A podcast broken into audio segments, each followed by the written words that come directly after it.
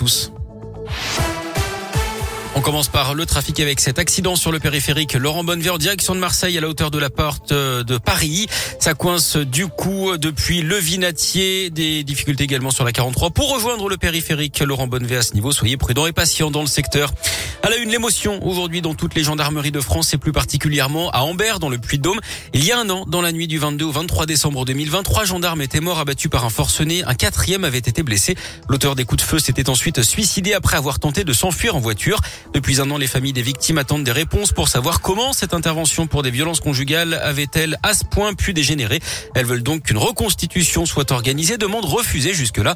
Maître Renaud Portejoie est l'avocat de la famille du lieutenant-colonel Morel décédé dans l'attaque. L'assassin est décédé. Il ne sera jamais jugé. Mais euh, cette reconstitution peut aussi avoir pour vertu de euh, dégager d'autres responsabilités. Je pense notamment à celle de la compagne du tireur. Qu'elle était victime, euh, c'est probable. Qu'elle est appelée dans un premier temps les services, c'est une réalité. Est-ce qu'elle n'aurait pas pu prévenir peut-être mieux de l'état d'esprit dans lequel il se trouvait? Savoir également si dans l'organisation des intervenants, il n'y a pas eu des défaillances. Moi, je pense que la reconstitution pourrait permettre peut-être de faire la lumière sur tous ces points-là. Un pourvoi en cassation a été fait. Il doit être examiné dans les prochains mois. Les services de réanimation saturés dans les hôpitaux lyonnais, 100% des lits sont désormais occupés. Le nombre de contaminations explose en France, plus de 72 000 nouveaux cas en 24 heures.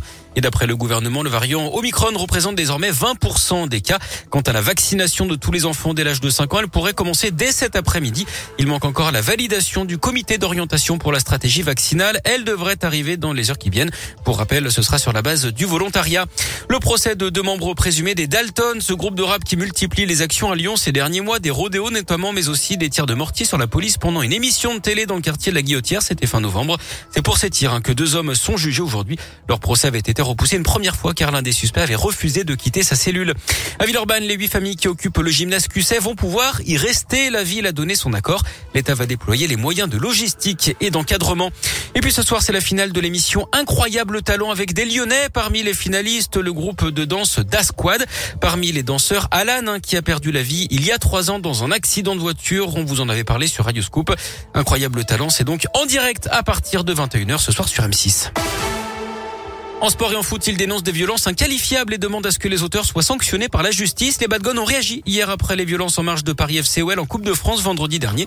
Le club de supporters lyonnais dit regretter ces débordements qui ternissent l'image du club et du foot. Il rappelle également l'implication de supporters parisiens. Trois d'entre eux ont d'ailleurs été interpellés hier. Les Badgones qui seront d'ailleurs bien présents ce soir à Dessine pour la dernière de l'OL à domicile en championnat pour cette année 2021. Les Lyonnais 13e du classement accueillent Metz 18e. Merci à